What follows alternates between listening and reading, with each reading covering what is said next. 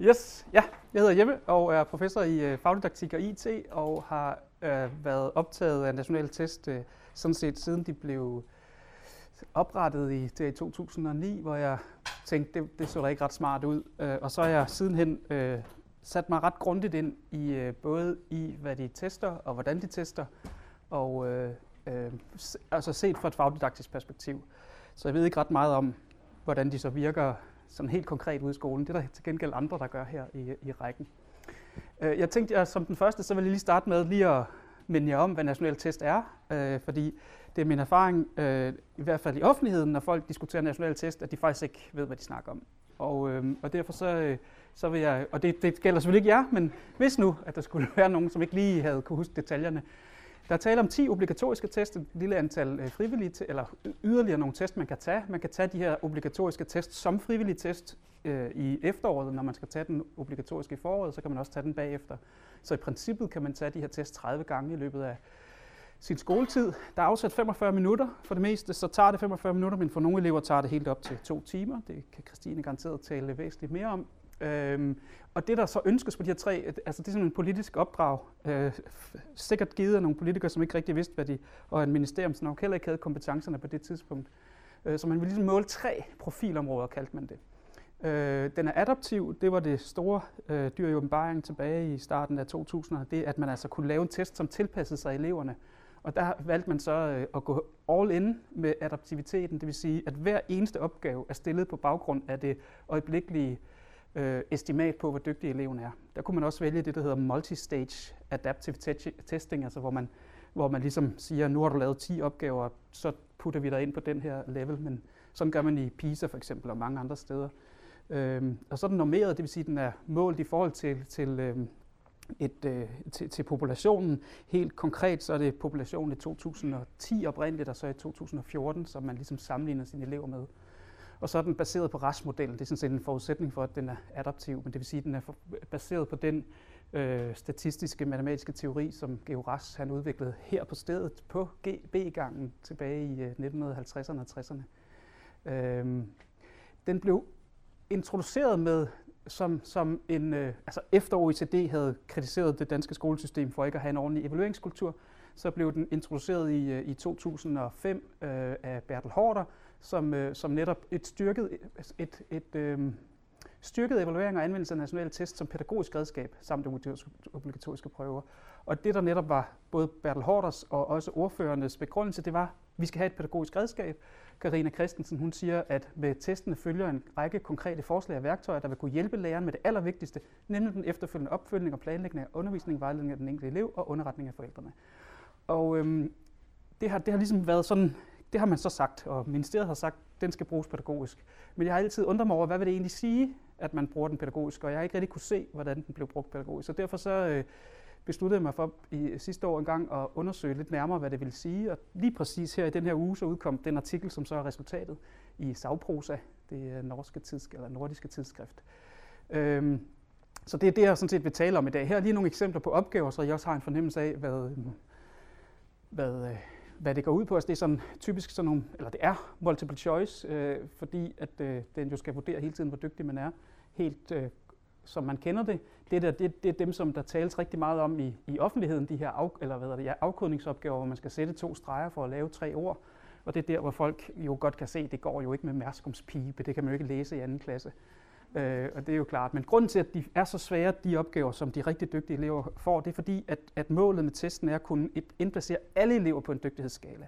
Normalt så siger man, at du er dygtig nok. Altså, der er rigtig mange, som får 100 procent, så behøver vi ikke at tage os mere af det. Men her der skal alle elever svare forkert på halvdelen af opgaverne, for at man kan identificere, hvor dygtige de er. Og det vil sige, at selv de dygtigste får nogle virkelig, virkelig for dem svære opgaver. Men man kan sige, at det er lige så urimeligt, at en, en øh, dårlig elev skal have generet kredit og blive færdig, fordi det er lige så svært for den elev, som, som øh, øh, opgaven om værskumspibe, eller hvad det nu er. Men altså, som I kan se, det her, det, og det var sådan set min, min tidlige kritik som dansk fagdidaktiker, det var, at det her, det tester simpelthen noget alt, alt for teknisk.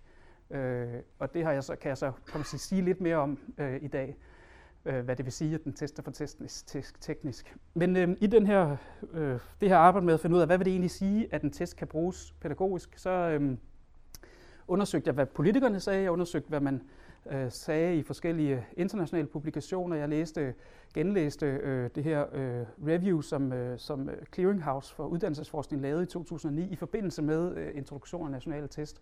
Og en af de ting, de sagde, det var, at det ikke var særlig... Øh, altså, der var ikke forsket ret meget i, hvordan man egentlig kunne bruge test øh, pædagogisk.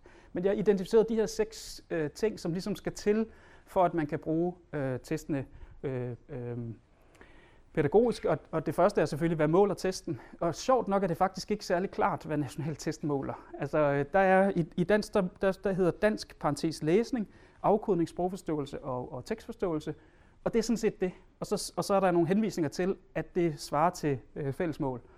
Øh, det kommer jeg tilbage til. Øh, hvordan klarer eleverne sig i klassen, så i forhold til kommunens eller landets elever, kunne man bruge pædagogisk, øh, ja, det kommer også tilbage til, hvad det så vil sige, at eleverne er blevet bedre i løbet af den forgangne periode, altså der er progression, hvilke elever har problemer i forhold til det faglige område, der måles, altså, og det er jo noget, som man tit bruger sådan nogle diagnostiske test til, altså er der, er der elever, som, som, som skal have noget ekstra hjælp, Øh, men det vil også være pædagogisk ret relevant at sige, okay, de elever, som nu ligger her, hvad er det egentlig, de kæmper med i øjeblikket? Hvad behøver vi ikke at spille mere tid på, og hvad er næste trin, trin for deres øh, arbejde? Og til sidst kunne man selvfølgelig sige, hvad skal jeg gøre som lærer? Altså, kan jeg få noget øh, hjælp til, at, øh, hvordan jeg kan undervise i de ting, som testen har, øh, har testet? Så det vil jeg prøve at, at gå igennem øh, forholdsvis hurtigt. Det første, det er jo så spørgsmålet, Øh, eller det er altså ikke helt i samme rækkefølge, men det, det er det tekniske spørgsmål, altså hvordan klarer eleverne sig i klassen i forhold til kommunens eller landets elever? Er de blevet bedre i løbet af den forgangne periode? Og, og er der nogle elever, som har problemer i forhold til det faglige øh, område, som måles? De tre øh, midterste spørgsmål der øh, forudsætter jo, at testen måler præcis nok, for at man faktisk kan sige noget om, hvordan eleverne ligger. Og noget af det, det den kritik, der har været, er, at øh, Øh, det her, hvis man har fulgt med i, i folkeskolen for eksempel, at man har hørt om elever, som har klaret sig øh, godt til før testen og dårligt til testen, eller omvendt. Øh, det, øh, der har været øh, nogen, som ligesom har vist, at jamen, 10 elever i klassen virkelig blev dårligere på de øh, to måneder, der gik imellem de to test. Det går jo ikke. Og, øh, og der, det her så har jeg interesseret mig lidt for, øh, øh, lavet blandt andet på et tidspunkt den her øh, øh, hvor, jeg, hvor jeg brugte data, som jeg havde fået adgang til fra øh, anden klasses øh, test i 2014, tror jeg det var. Øh, og de her, øh, hvad hedder det, bare her, de angiver usikkerheden på resultatet øh, på, øh, på hvad hedder det, øhm, percentilskala, eller man kan sige på percentilskalaen. Eller, ja, altså det man sådan set kan bruge dem til, det er, at man kan sige, hvis en elev bliver placeret øh, omkring 0, jamen så vil hvad hedder det, elevens resultat på det, der hedder Logit-skalaen, ligge mellem en halv og 1, øh, og det er en ret stor usikkerhed. Hvis man, hvis man så sammenligner med, øh, altså det her det er, hvor usikker man er, så det vil sige, resultater, som, som ligger uden for det, er med sikkerhed forskellige. Så det man kan gøre, er, at man kan gå ned og kigge, okay, hvor rammer den her øh, pil hen, den rammer øh, faktisk her omkring. Så det vil sige, at den her elev ville være på niveau med en elev mellem 20 og 55. Så elever, som scorer mellem 20 og 55, er ikke statistisk bedre end den elev, som scorer, øh, hvad var det for en, 40. Øhm, og, og det vil sige, reelt så kan man med den her test sige noget om, at der er nogle elever, som ligger nede i den dårlige ende, nogle, der ligger i midten, og nogle, der ligger i toppen. Men Øh, forældrene får besked om, at det er nummer 54, eller de ligger med 54, og, og, og de konkurrerer så om, får du 54 eller 58. Men det er fuldstændig irrelevant, fordi statistisk er der ikke nogen forskel på, om man scorer 20 eller 55. Øh, eller, man er, hvis man ligger i midten af det interval, så er man på niveau med dem, der scorer 20 og 55. Øh, det betyder jo så noget, eller der er andre, jo, det, det betyder, eller det ministeriet i første omgang, så gav de bare det resultat, at, at øh, eleven har scoret 54, eller eleven ligger i det her niveau. Men på grund af den meget øh, omtalte der var om usikkerheden, så lavede de på et tidspunkt den her visning for lærerne, øh, som er kommet her sidste år. Øh, og den viser faktisk øh, med al ønskelig tydelighed, og jeg håber også, at lærerne virkelig opdager det, at når de tænker, får at vide, at eleven ligger på jævn, jamen, så kunne det sådan set lige så godt være mangelfuld eller godt. Så den her elev er mm, måske jævn, måske mangelfuld, måske god. Og det er jo ikke så, det er ikke så informativt, kunne man sige.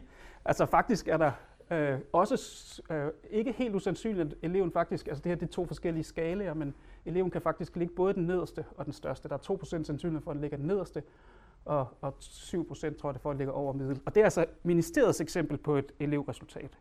Øh, så det er jo, synes jeg sådan set var ret ærligt af dem, altså det er fra deres vejledning, det der. Øh, her er, er fra en, øh, en rapport, de lavede, som, som de lavede for ligesom at sige noget om den her med usikkerheden. Øh, og, øh, og der blev ikke rigtig noget støj omkring den, øh, selvom, selvom resultaterne virkelig er, er vilde. Altså de viser sådan set, at for rigtig mange elever, for eksempel øh, altså 4% af eleverne, der scorer godt, kunne lige så vel være jævn eller rigtig gode. Og, øh, 36% af dem, der scorer jævnt, kunne lige så vel være mangelfuld eller god. Så det er rigtig mange elever, det faktisk gælder. Øh, jeg har nogle flere eksempler på, hvor, hvordan det står til. Her er min egne igen data fra anden klasse der i øh, 2014. Her kan man se, øh, når der er gået nogle dage fra man tager den frivillige til man tager den øh, hvad hedder det, obligatoriske, altså 50 dage, eller 100 dage, eller 150 dage, eller 200 dage, så kan man se, hvad er forskellen i score. Og, og forskellen skal helst være positiv, fordi de skal helst være blevet bedre. Så alle dem, der ligger under 0 her, de er blevet dårligere fra den første til den anden test. Selvom der er gået 150 dage, et halvt år, lille halvt år, så, øh, så, er de altså, så er der altså en pæn stor del af eleverne, som er blevet dårligere. De bliver i gennemsnit bedre. I kan se, det går en lille bitte smule opad, men det er meget lidt. Øh, her er igen fra den rapport, som ministeriet lavede, hvor man kan se øh, korrelationer på, øhm, på test, eller før, før, altså den frivillige test og den og den øh, øh obligatoriske test. Og man kan se, øh, de tal skal helst ligge op omkring mindst 0,8. Altså, og, og man sige, hvis det er high stakes test, så vil man sige typisk 0,9. Ministeriet sætter 0, øh, hvad er det, de sætter 0,7 som deres skæringspunkt, så dem, der er fede, de er over 0,7. De siger, at de er gode nok. Dem, der er under, dem, der ikke er fede, de er ikke gode nok. Og det er altså efter ministeriets egen vurdering. Så det vil sige, selv når ministeriet selv skal vurdere det, så er, så er øh, reliabiliteten af, af testene ikke ret god.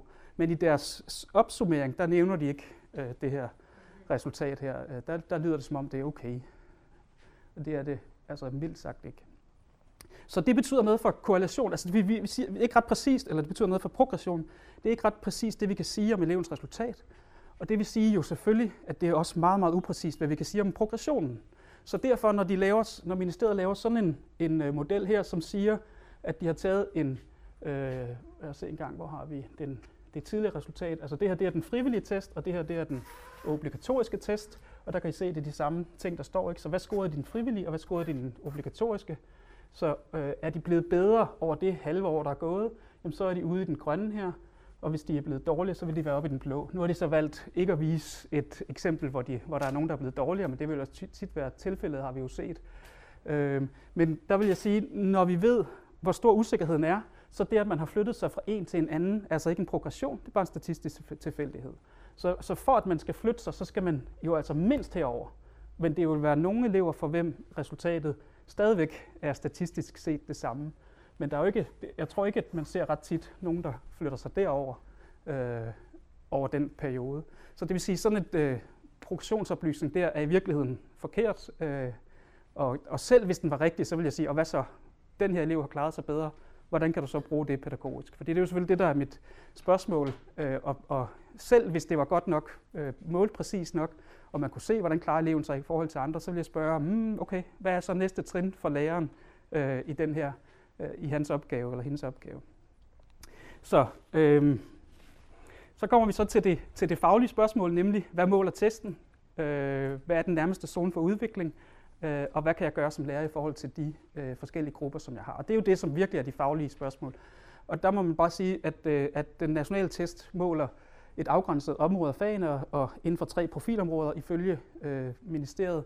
Og for dansk er det så afkunst, sprogforståelse og tekstforståelse, men der er ikke nogen definition. Altså det, det er der i alle år. Altså når man, yes, når man laver øh, ordentligt testarbejde, så laver man en framework, hvor man beskriver, hvordan man måler, og hvordan man mener, man måler det. Men det er der intet af, og jeg har prøvet at spørge ministeriet, kan jeg ikke få adgang til jeres øh, dokumenter for, for forarbejdet? Og det har jeg fået. Der er ikke noget, der angiver, øh, at der er, øh, hvad det egentlig er, de tror, de måler. Når man så ser på, på fælles mål, så kan man sige, hvis jeg skal, hvis jeg skal være venlig, så, så er de her ting ikke målt. Og altså, så det, der er tilbage, så er jeg virkelig venlig. Okay, det her det måler testen til dels, men, men den måler øh, jo ikke, altså, øh, evnen og viden om stavemåder, betydning af ord i fagtekster.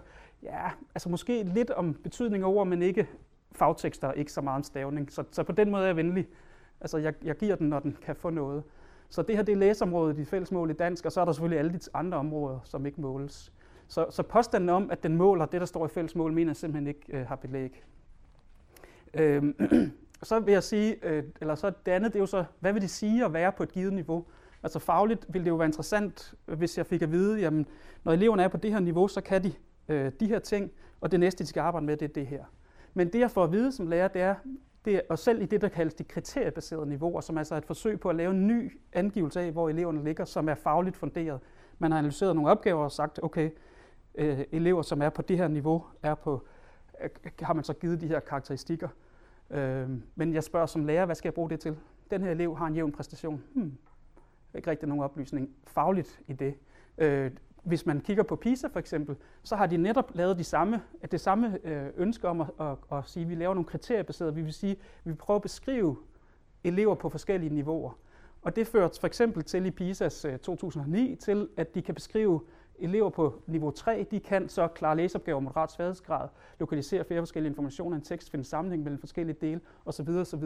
De kan beskrive, hvad man kan på niveau 2. Det vil sige, at elever, som ligger på niveau 2, de skal til at arbejde med det her. Det er det her, der begynder at blive deres udfordring. Øh, de behøver ikke, dem, der ligger på niveau 3, behøver ikke længere at tage sig af og træne de her ting.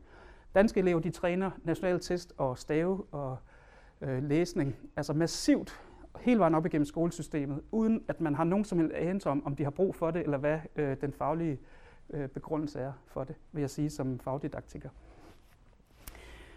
Øhm, så man kunne godt svare på spørgsmålene. Hvad er den nærmeste zone for udvikling for eleverne inden for det, for det øh, målte område? Øh, og, øh, altså det, fordi det kan man sådan set gøre med PISA og med Pearls øh, og de andre IA-undersøgelser. Øh, altså der er man i stand til faktisk at analysere opgaverne, sådan så man kan sige, hvad eleverne kan øh, på et givet niveau. Og, og, og derved kan man så også fortælle læreren, hvad er næste niveau. Og hvis man nu så i læremidlerne brugte den oplysning, altså her er, hvad elever kan, når de ligger på det her niveau, så den her type opgaver ville være passende. Altså for eksempel, nu skal de til at skrive nogle øh, øh, fagtekster af den her karakter, eller nu skal de til at forholde sig kritisk til, øh, til øh, øh, afsenderne af tekster, fordi nu er de ved at være klar til den type øh, tilgang. Det vil man kunne gøre i læremidlerne, under forudsætning af, at man, at man havde de her oplysninger. Så, så, øh, og, men, det, men det, som National Test gør, det er altså, at de fortæller læreren det her, som for mig så ikke altså, er den type oplysninger. Øh, så og, og det, som jeg vil sige her til sidst, det er så, at det kan faktisk sagtens lade sig gøre. Altså nu har jeg nævnt PISA, som jo får meget skæld ud, men for mig at se, at altså, er 100 gange bedre fra et øh, øh både fagdidaktisk og testteknisk øh, perspektiv. Øh, men jeg har selv deltaget i en række andre øh, projekter, hvor vi har prøvet at udvikle også mere avancerede tests. Øh, og jeg er selv øh, leder af ISILS i Danmark, der som tester computerinformationskompetence i sådan nogle test, der ser test-items øh, helt anderledes ud. Øhm, øh, som for eksempel her fra PISA, hvor I kan se, at man skal læse en tekst og forholde sig til, altså fylde et schema ud for eksempel, eller i, i ISILS, hvor man skal lave en plakat på baggrund af et, af et gråt øh, stykke papir, hvor man selv kan øh, altså redigere fuldstændig teksten, eller i, i testen fra demoskoleforsøget, hvor man deltager i brainstorms, eller i testen fra hitte på projektet, hvor eleverne tegner og skriver, øh, som vi så bagefter måler. Det er perfekt. Øh, så det er muligt at lave en meget mere avanceret test, men der er problemet så, at øh, hvis man vil have sådan en adaptiv test, som national test er, så bliver man nødt til at lave nogle... For det første så får man behov for 2-500 opgaver til hver enkelt profilområde på hvert enkelt årgang. Det vil sige et eller andet sted mellem 6 og 30.000 36.000 opgaver, så vidt jeg har kunne regne ud, skal man udvikle. Og det er selvfølgelig ekstremt dyrt, hvis man vil udvikle gode opgaver. Plus, de skal alle sammen kunne score sig computeren, hvilket betyder, at man må holde sig til, altså det kan faktisk godt lade sig gøre at lave forholdsvis avancerede opgaver. PISA laver en stort antal computerscorede opgaver, og ISILS gør det samme, men nogle af dem scorer som mennesker, og det er nok en meget god idé, også øh, i test i, af danske elever, man gør det. Men det er altså muligt at lave mere avancerede test. Så øhm, til allersidst, så vil jeg sige, at, øhm, at vi prøvede på, mig og Morten Puk, vi lavede en, et survey blandt øh, danske lærere og skoleledere, hvor vi prøvede at undersøge lærernes, skoleledernes brug, holdning og viden til, til nationale test. Og noget af det, der øh, var overraskende, det var, at ja, det ved jeg ikke, om det var, for det er sådan set ret svært, men lærerne forstår faktisk ikke, hvordan resultaterne skal tolkes. De ved ikke, hvad det betyder, at man scorer 34 øh, på, på, øh, på den der. Øh, og, det, og det vil selvfølgelig sige, at de vil komme til at sige til en elev, som har scoret 20, jamen, der er store problemer, og vi må sætte en masse ting i gang. Men det kan sagtens være, at den elev i virkeligheden er til 30 eller 40 eller 50. Øhm, og så noget af det, som jo var et kæmpe problem, det er, at læreren i høj grad forbereder eleverne på testen. Det vil sige, at de laver teaching to the test, og da testen tester de her meget tekniske ting i, øh, i faget, så får vi fag, som retter sig meget mere mod, eller som bliver meget mere tekniske. Øh, og så viste det sig også, at lærerne mente, at eleverne i høj grad havde øh, dårlige oplevelser med, øh, med testen. Altså omkring 20 procent af eleverne oplever øh, ubehag eller have det dårligt, når de, når de går til nationale test. Øh, noget, som personligt synes jeg, det er simpelthen for stort tal, men det kan der være uenighed om. Så det var det aller sidste, jeg ville sige der, nemlig øh, med nogle henvisninger til noget, man kan læse, hvis man er interesseret i at læse videre. Tak.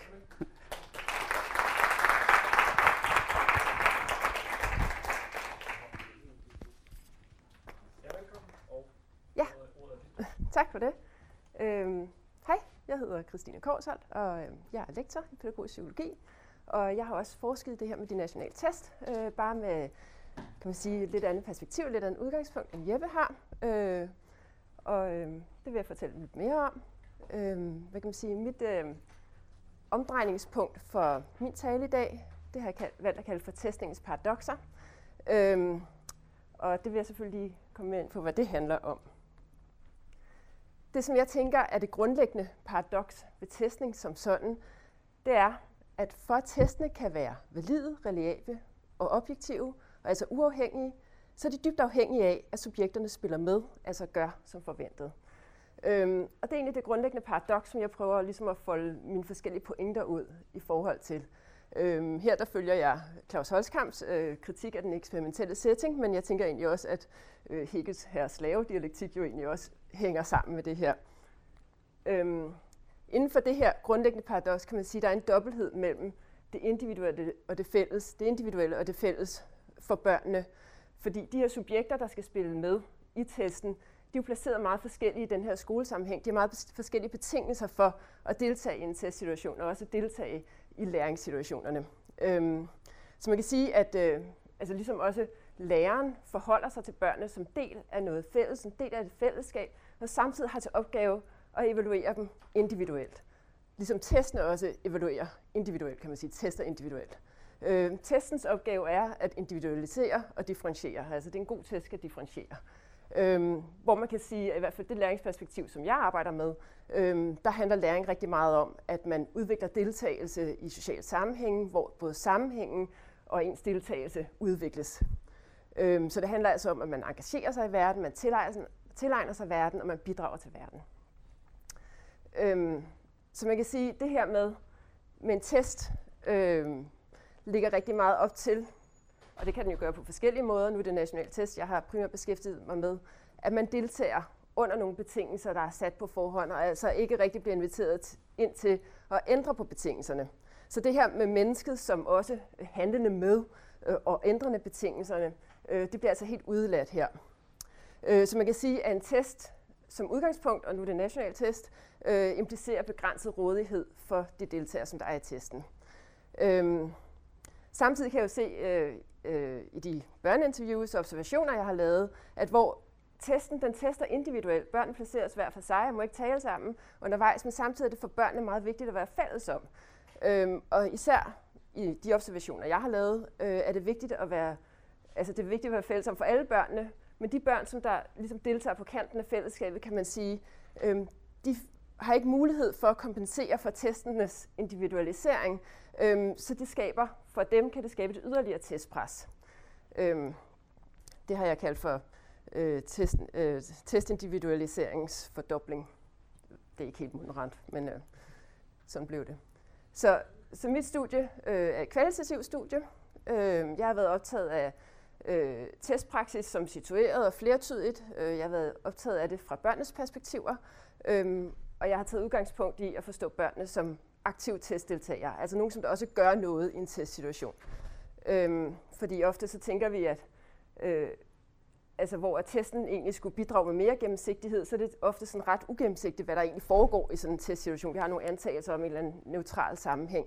Men der kan ske alt muligt øh, i de her sådan, testsammenhænge. Øhm, så jeg har sådan lige taget tre spørgsmål med, som jeg har arbejdet med blandt flere andre. Øhm, men de her er, hvordan kan vi forstå børns deltagelse ved test som andet og mere en reproduktion af testens logik? Og hvordan er den deltagelse forbundet til testpraksis? Og hvad, vi kan, og hvad kan vi lære om evalueringer, hvis vi følger børnenes perspektiver? Det er så nogle af de områder, jeg, hvad jeg har været optaget af. Øhm, i forhold til altså national test, i forhold til det, man kalder for traditionelle lineære test, øh, og det har Jeppe allerede været inde på, øh, så har man lavet det her adaptive øh, princip, som egentlig som udgangspunkt skulle til gode se de elever, der ofte skulle lavt ved test og prøver, netop for, at fordi at opgaverne tilpasser sig undervejs, og så, skulle man få en, eller så får man sådan en lettere opgave, når man har svaret forkert på en opgave. Så, så argumentet har faktisk været, at man skulle til gode se de elever, der, der ofte skulle lavt. Øhm, øhm, her har jeg et citat med af Peter Allerup, fordi jeg tænkte, at det var sådan lidt interessant, fordi han jo er rash elev, Øh, og han siger her, at øh, altså det er i forhold til det der med, at det jo faktisk er formålet, at man kun skal svare halvdelen korrekt i national test. Og da han siger, set gennem de praktiske briller, sker der en ret brutal tilpasning af eleverne med national test, som betyder, at alle elever oplever, at de har løst tæt på halvdelen af opgaverne korrekte. Og det er jo også en del af den debat, der har været. Hvad betyder det egentlig det her med, at man faktisk ikke har mulighed for at svare korrekt på alle opgaverne? Han taler også om det her med, at i nationaltest er der ikke nogen sidste opgave, så man får ikke en fornemmelse af en eller anden øh, noget, som man er kommet igennem, og nu er man så, man kommer til den sidste opgave. Man har ikke øh, oplevelsen af en, et sammenhængende testforløb på den måde. Øh, han siger, at man får ikke noget indblik i sammenhæng. Der er ikke noget sådan hele. Man kan ikke gå tilbage og ændre i sine besvarelser. Øh, det er kun sværhedsgraden, der binder sammen på grund af det her restprincip, øh, og altså ikke indholdet i testen. Så man kan godt opleve det som en ret fragmenteret øh, gennemgang af opgaver.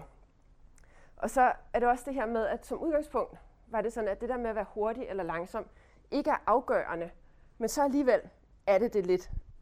Øh, det kommer jeg tilbage til.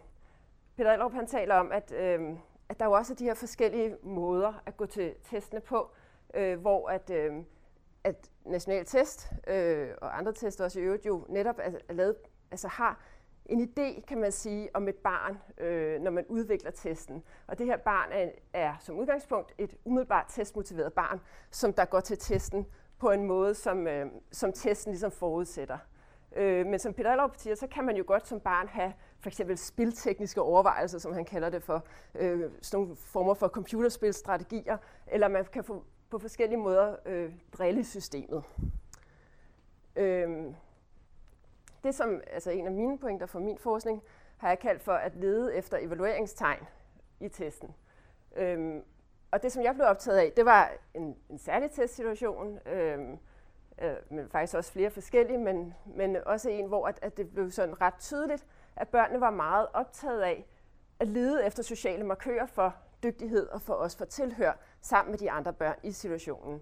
De var optaget af, hvornår man bliver færdig, hvor lange ord man får i de der orddelingskæder, øh, hvor mange opgaver man når at klikke sig igennem, hvordan går det for sidemanden, hvordan svarer læreren på spørgsmål videre til, vedrørende testopgaver.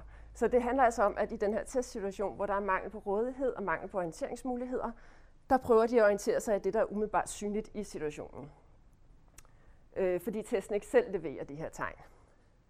Så det er altså, kan man sige, testen selv, som der konstitutivt er med til at skabe en bestemt deltagelsesform, som jo så modsætter sig ind i testens logik. Øhm, her har jeg lige et par elevcitater, for de skal også have lov at være her. Øhm, og det er kaldt for at orientere sig i testpraksis. Og her har vi en elev fra anden klasse, som der siger, man vidste jo heller ikke, hvad det var. Altså hvilken vej det gik. Altså hvad der var godt og hvad der var dårligt. Altså man vidste ikke rigtigt, om den opgave var nemmere end den anden, eller om det så var dårligere, eller et eller andet, og så. Og jeg tænker egentlig, jeg kan godt lide citatet, fordi selvom at det går meget frem og tilbage, så er det faktisk ret præcis, tænker jeg, i forhold til den oplevelse, som det har været for den her elev i hvert fald. Øhm, så har der også noget omkring hastighed, for, øhm, og det var på et tidligere tidspunkt, hvor det ikke var helt så tydeligt udmeldt, at det skulle tage de der 45 minutter, men hvor der var nogen, der øh, blev færdige før det, og så i nogle klasser fik de lov at gå før. Og der blev det også noget, som man ligesom kunne orientere sig i øh, hvor en elev fra 8. klasse siger, at så kunne man også lige vise, at man også var hurtig i testen. Ikke? Så det blev også ligesom en måde at markere øh, øh, et form for tilhør på. Og en elev fra 6. klasse, fordi hun var så ikke færdig, siger, det var også sådan lidt, åh oh, nej, hvorfor går de nu alle sammen, at jeg er bare dårligere end dem. Og som jeg sagde før, så det der med hastighed, i princippet jo ikke rigtig betyder noget for bedømmelsen, men det gør det så lidt alligevel. Øhm, der er også den her med de lange ord. Den, det her citat kan jeg ret godt lide, den her udveksling. øh, et interview med tre elever, øh, hvor Julie siger, og ellers var det lidt mærkeligt. Der var nogen, der havde fået svær, og så nogen, der havde fået let. Og jeg spørger så, hvordan kunne, du, hvordan kunne man se det? Valdemar siger, jeg kan lige fortælle det nu. Vores lærer sagde i en opgave, at hvis du ikke kunne den der, og den var for svær, så synes jeg bare, at du skal gå videre, så bliver den nemmere. Det er jo det her adaptive princip. Øh, Julie, ja, fordi hvis man ikke kunne, men jeg er stadigvæk, jeg kunne ikke, øh, stadigvæk lidt optaget af det der med, hvordan man kunne se det. Men hvordan kunne du se, at der var nogen, der havde fået svært, og nogen, der havde fået nemmere? Det er fordi, at nogen havde fået lidt længere ord. Det var de der orddelingskæder. Fordi når det, jo flere man har klikket sig igennem, så kan det jo også blive sammensatte ord, der er sat sammen, så de kan blive meget lange. Øhm, jeg fik et ord, der fyldte hele skærmen, mand, siger Valdemar. Okay, på den måde gik du rundt og kiggede, hvad de andre havde fået. Nej, men jeg kunne se over ved min sidemarker, så det er sådan det der med at orientere sig i testen. Øhm, og så ja, øh, så jeg, eller hvad hedder det, blev lidt optaget det her begreb om relationel rationalitet, som der handler om, at, at børnene kan have andre mål for testen, end testen har. Ikke? Altså børnenes mål kan være at deltage i den her konkrete situation med de øh, orienteringsmuligheder, der er, øh, hvor testens mål er at gå fra den her konkrete situation til at sige noget om en generaliseret dygtighed. Øh, så, og, og det, som der er interessant, synes jeg, at, at det er jo selve teknologien, som der også er konstitutiv for den her testdeltagelse. Og børnene jo egentlig, i stedet for, øh, mit forslag, i stedet for at betragte dem som øh, ikke kompetente testtagere, så synes jeg, at man skal se det som, at de er kompetente til at lede efter synlige markører for deltagelse og for dygtighed. Og så foreslår jeg også, at man kunne jo netop i stedet for at se børnenes deltagelse som en fejl ved testen, så kunne man jo se det i forhold til, hvad kunne vi være optaget af, når vi skal udvikle evalueringsmetoder. Altså det, som de er optaget af, det er noget med noget fælles engagement, muligheder for at kunne orientere sin deltagelse, øget rådighed og mulighed for at ændre på betingelserne. Så tænker jeg, måske skal vi gå den vej i højere grad. Øhm, en anden måde, for med, og det er jo, skal man sige, hvis vi lige går tilbage til det her grundlæggende paradoks, øh, med at testen for at kunne være valid og reliabel og objektiv er dybt afhængig af, at subjekterne spiller med.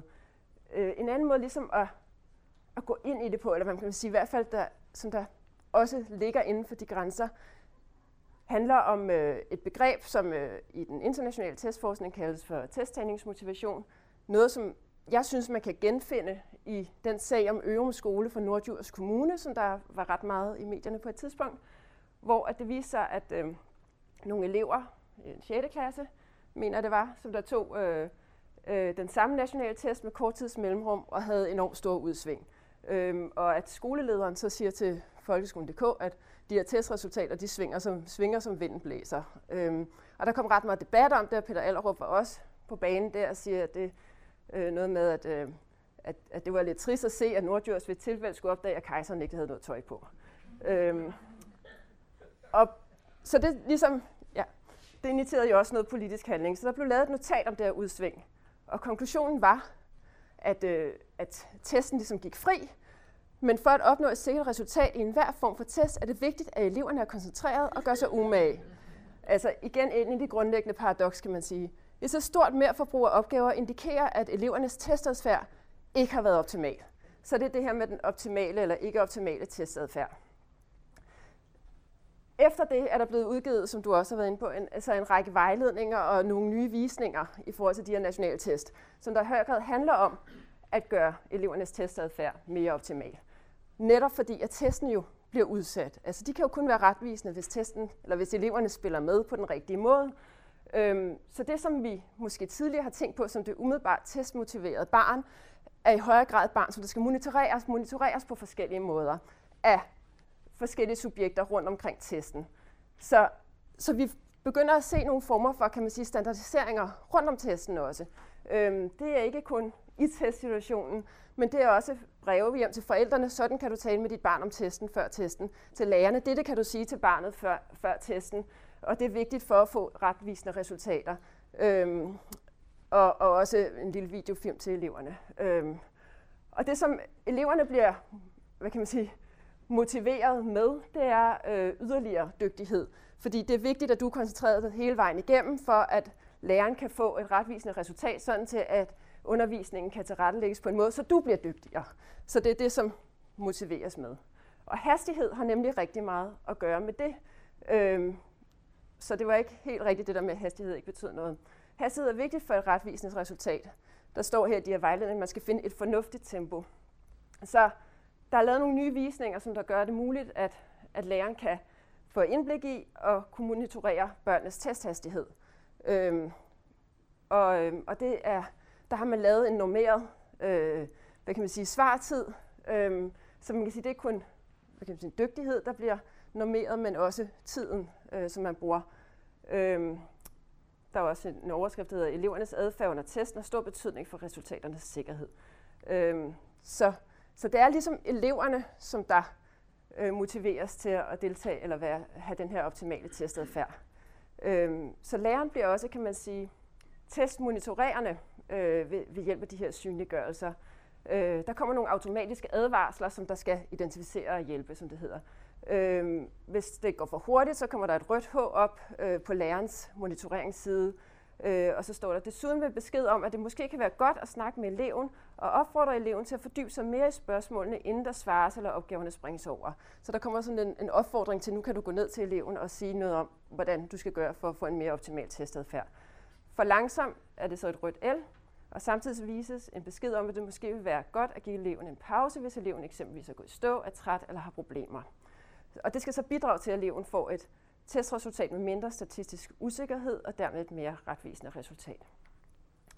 Øhm, så lærerne og sådan set også forældrene bliver sådan relevante forsikring af et sikkert testresultat. Øh, og det skal være en sikring mod den her uhensigtsmæssige testadfærd, øh, for eksempel gennem, altså hvis der er et mere forbrug af opgaver.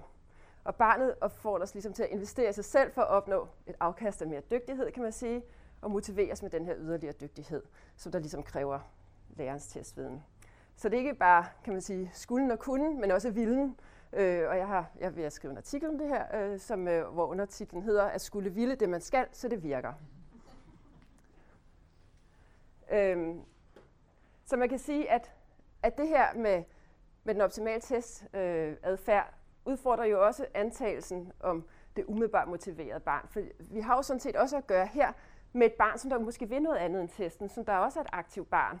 Øhm, men det, som der ligesom bliver løsningen, eller hvad man skal kalde det for, øh, er de her yderligere standardiseringer rundt om testen, hvor testen selv går fri. Øh, og man kan tale om, at validiteten ligesom forrykkes fra teknikaliteter og rundt til mennesker rundt om testen, hvor man måske også kan sige, at ansvaret også forskydes, øh, og samtidig taler vi inden for testningens egne logikker. Så det er altså nogle faktorer uden for systemet, altså en eller anden form for motivation eller koncentration, som vi kan arbejde med uden for øh, systemet, som der skal identificeres og monitoreres gennem de her vejledninger, fagvisninger, samtaler og forskellige former for standardiseringer. Øh, hvor jeg måske, ikke, ikke måske, men hvor jeg også peger på, at det er den her interne forbundethed mellem test og testdeltagelse, som der også medkonstituerer testpraksis og testresultat. Så jeg, altså det jeg vil slutte med at sige, det er det her med, at det som jeg tænker er noget sammensat, kompliceret, paradoxalt, det forsøges løst gennem identificering, isolering og monitorering. Det var det.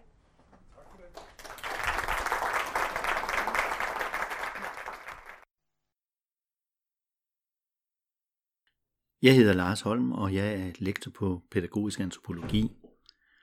Når jeg står her i dag sammen med mine kolleger Jeppe og Christine, så skyndes det dels en generel faglig interesse i testning, og dels at jeg har været tilknyttet et forskningsprojekt et tegn på sprog med den særlige opgave at kortlægge læsetest og testpraksis. Jeg har i den forbindelse observeret og analyseret arbejdet med læsetest i tre klasser på forskellige skoler i en 10-årig periode fra 2008 til 2018. Når man får mulighed for at anlægge et længdeperspektiv på de nationale test, dukker der dimensioner op, som man ellers let kan komme til at overse.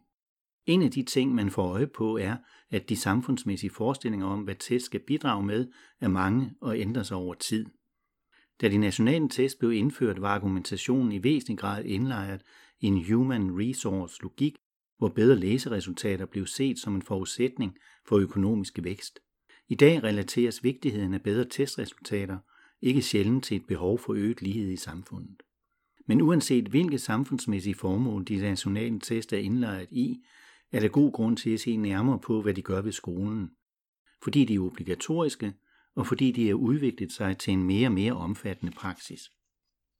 Ikke alle testresultater anses for lige interessante. Øverst på ranglisten er resultaterne af læsetest og internationale sammenligninger af læsning. Læsning anses tydeligvis som noget helt centralt i skolen, som det for eksempel også fremgår Bertel Hårders metafor om, at læsning er alle fags mor. Positionen som øverst på rangstigen medfører, at måleresultaterne danner afsæt for magtfulde fortællinger om rigets og skolens tilstand, og derigennem har stor betydning for, hvordan skolens arbejde med læsning organiseres og kontrolleres. De dominerende fortællinger om læsning handler grundlæggende om at være under gennemsnit, om funktionelle analfabeter og om at være bagud. På den måde tegnes et billede af en kriselignende situation for nationen, for skoler og for elever, som det skal gøres noget ved. Det er der så blevet gennem de obligatoriske nationale test, men også ved at indskrive testningen i en permanent optimeringsstrategi. Den er eksplicit formuleret i den politiske aftale om et fagligt løft af folkeskolen, hvor der indføres nationale mål med udgangspunkt i de nationale test. Målene er blandt andet, at, andelen, at andelen af de allerdygtigste elever i dansk og matematik skal stige år for år, og andelen af elever med dårlige resultater i de nationale test i læsning og matematik, uanset social baggrund, skal reduceres år for år. Tydeligere kan det vist ikke siges, at testene skal drive folkeskolens udvikling fremad, og at testene skal være centrale i skolens arbejde. Og det er de blevet. Jeg har fuldt og set udviklingen over en 10-årig periode, og det er på baggrund heraf, at jeg vil argumentere for, at det er et fagligt og et pædagogisk problem, at de nationale læsetest er kommet til at fylde så meget. For at belyse, hvad problemerne er, vil jeg først se på nogle af de centrale ændringer i testpraksis.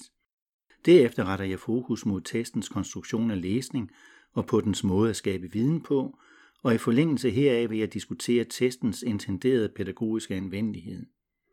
Jeg vil argumentere for, at de nationale læsetest rummer en forenklet, forstå- en forenklet forståelse af læsning, at læsetestens resultater ikke kan anses for at være valide i forhold til gruppen af flersprogede elever, og at de ikke skaber relevant viden i forhold til pædagogisk vejledning af den enkelte elev. Som de fleste sikkert kan huske, indføres de obligatoriske nationale test i 2010, blandt andet med det argument, at der er behov for en evalueringskultur i den danske folkeskole. De nationale læsetest falder imidlertid ikke ned i et testmæssigt vakuum.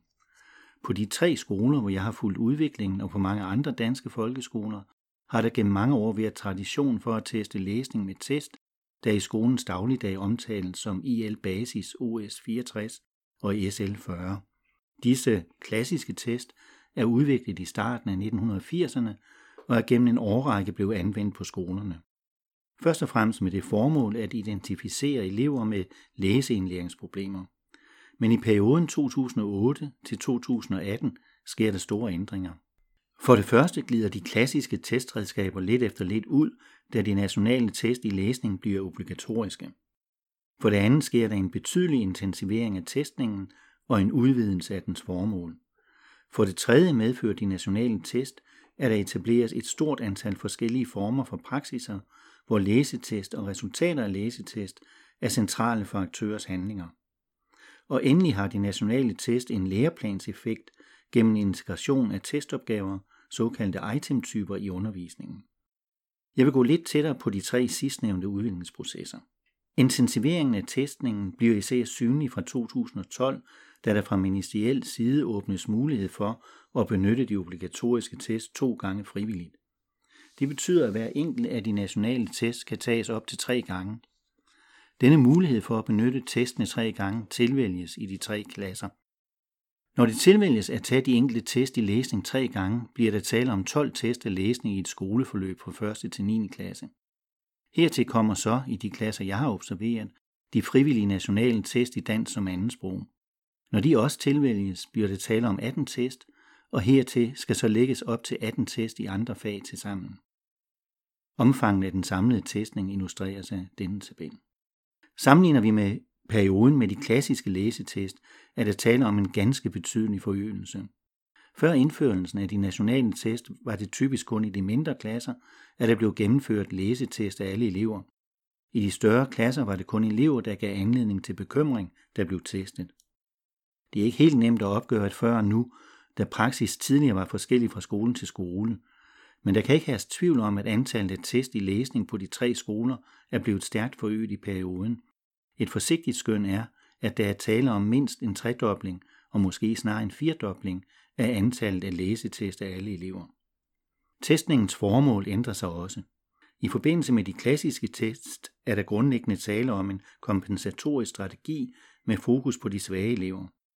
Det var for at identificere dem, at der blev testet. Formålet med de nationale test derimod er som nævnt indskrevet i en permanent optimeringsstrategi, der retter sig mod alle elever. Udviklingen i testlandskabet indebærer desuden, at læsetestens materialitet skifter karakter. De klassiske test består af et lille hæfte med et antal items af samme type. Til forskel fra disse papir- og blyanttest er de nationale test skærm- og tastaturbaseret og rummer otte forskellige itemtyper. Her ses et par eksempler.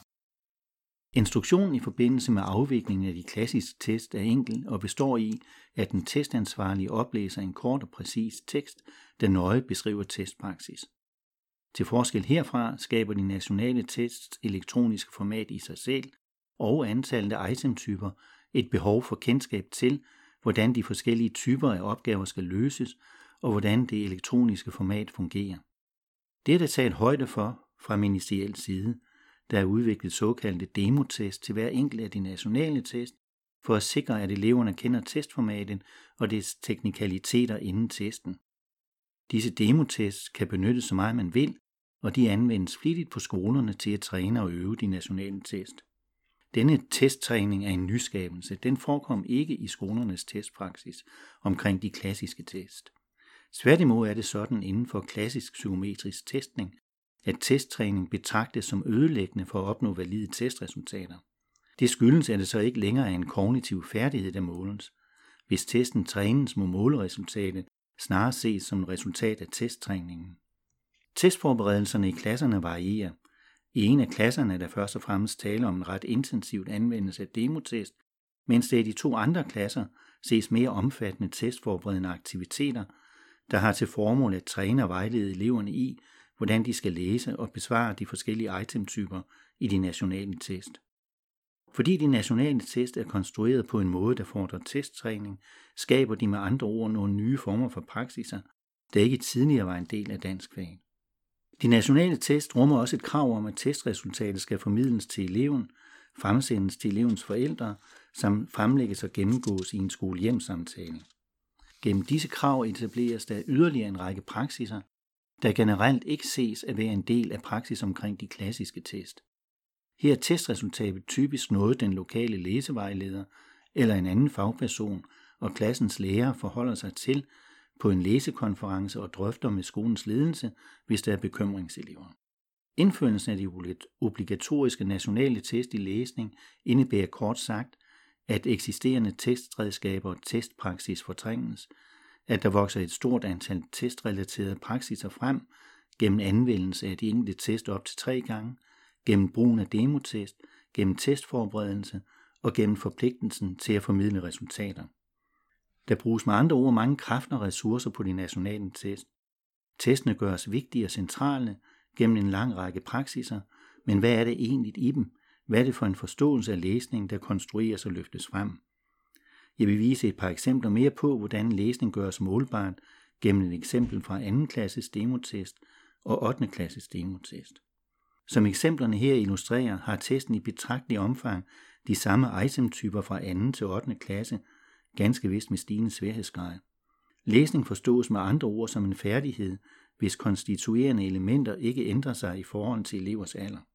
Karakteristisk for testen er også, at den ikke afsøger mere komplekse færdigheder.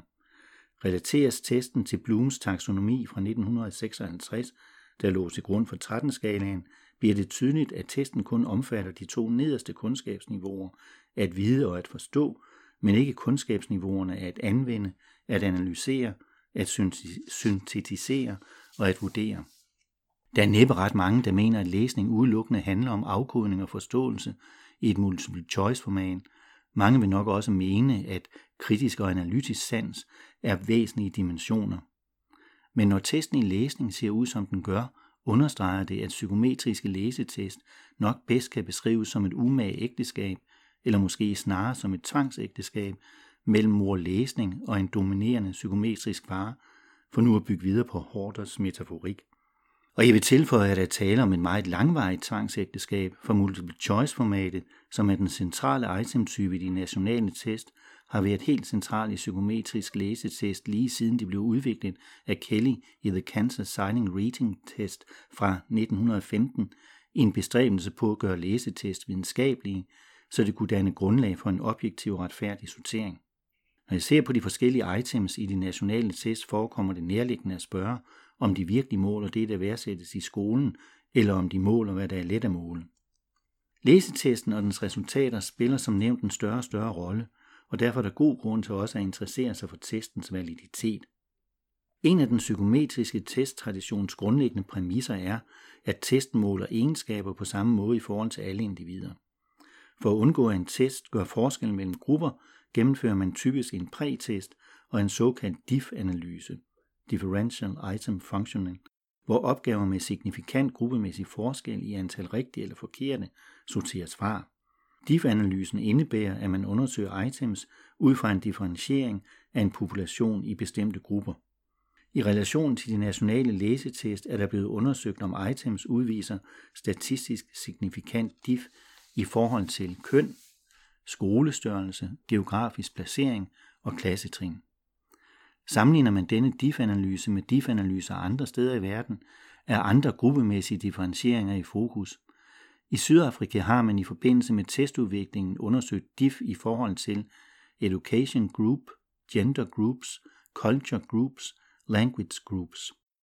Valgene i relation til DIF-analyse afspejler bestemte magtforhold, politiske interesser og faglige traditioner af både lokal og global karakter.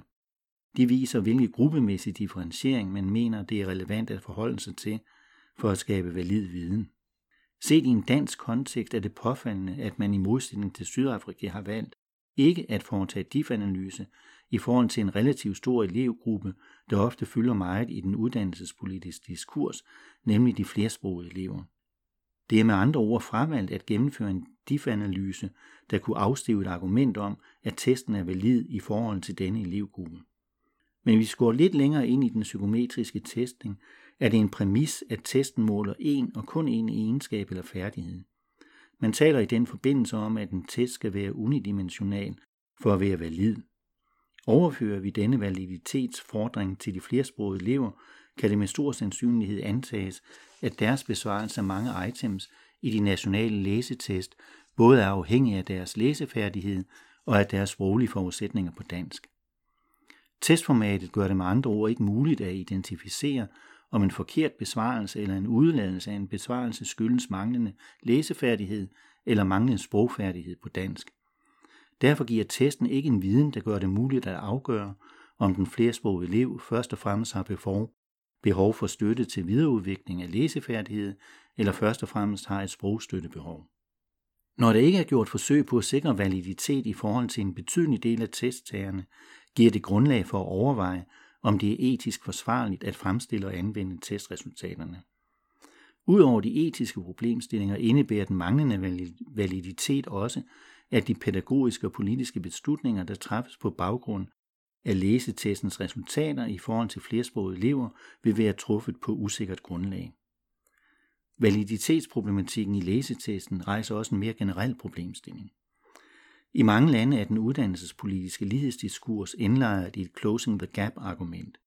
Med udgangspunkt ikke mindst i resultater fra læsetest problematiseres det, at der er betydelig forskel mellem forskellige elevgruppers testresultater, for eksempel mellem et og flersprogede elever, og på baggrund heraf tales der om en ulighed i uddannelsessystemet og om vigtigheden af at udligne denne forskel. Problemet med denne rammesætning af ulighed i uddannelse er imidlertid, at argumentationen gør testresultater til sociale sandheder og læsetest til objektive måleredskaber. Men der skabes næppe mere lighed i uddannelsen ved at læne sig ukritisk op af psykometriske læsetests, målingslogik og faglig rammesætning. Closing the gap er en smuk tanke, men den kan gøre mere skade end gavn, hvis argumentet indebærer en ukritisk naturalisering af psykometriske læsetest, som systematisk placerer marginaliserede grupper i den lave ende. Umiddelbart virker det oplagt, at resultaterne af læsetestene kan og skal anvendes pædagogisk. Men når det alligevel er problematisk, har det at gøre med, at de psykometriske læsetest og multiple choice formatet kom til verden for at opfylde et behov for en retfærdig objektiv sortering i forhold til adgang til uddannelse. De blev ikke udviklet som noget, der kunne og skulle anvendes til at vejlede den enkelte elev. Det er noget, der er kommet til langt senere, og som nok bedst kan karakteriseres som en underteoretis- underteoretiseret tilføjelse til det oprindelige formål med de psykometriske læsetest. Derfor er jeg den opfattelse, at det ikke skal ses som et problem, men snarere som et sundhedstegn, når lærerne ikke rigtig anvender testresultaterne til pædagogisk vejledning af den enkelte elev. De nationale læsetest rummer antagelser om læsning som noget objektivt målbart i forhold til stabile og tværlingvistiske hierarkier af færdigheder, og gennem multiple choice-formatet gøres læsning til en simpel afkodnings- og forståelsesfærdighed. I testens resultatvisninger transformeres læsning fra at være sociale processer og praksiser til at være sociale kendskærninger af betydning for den enkelte elev. Testningen har skabt millionvis af tal og tabeller, som over tid kan anvendes sammenlignende til at skabe endnu flere tal og tabeller. Denne lavine af tal og grafer og de mange målinger af læsning må ikke forveksles med læsning. Hvis det sker, kan det ende med, at vi værdsætter, hvad vi måler, og glemmer de bredere formål med skolen. Der er efter min opfattelse behov for at viske tavlen ren og flytte fokus fra optimering af måleresultater til en diskussion af, hvad det egentlig er relevant at evaluere på hvilken måde i forhold til børns læseudvikling i skolen.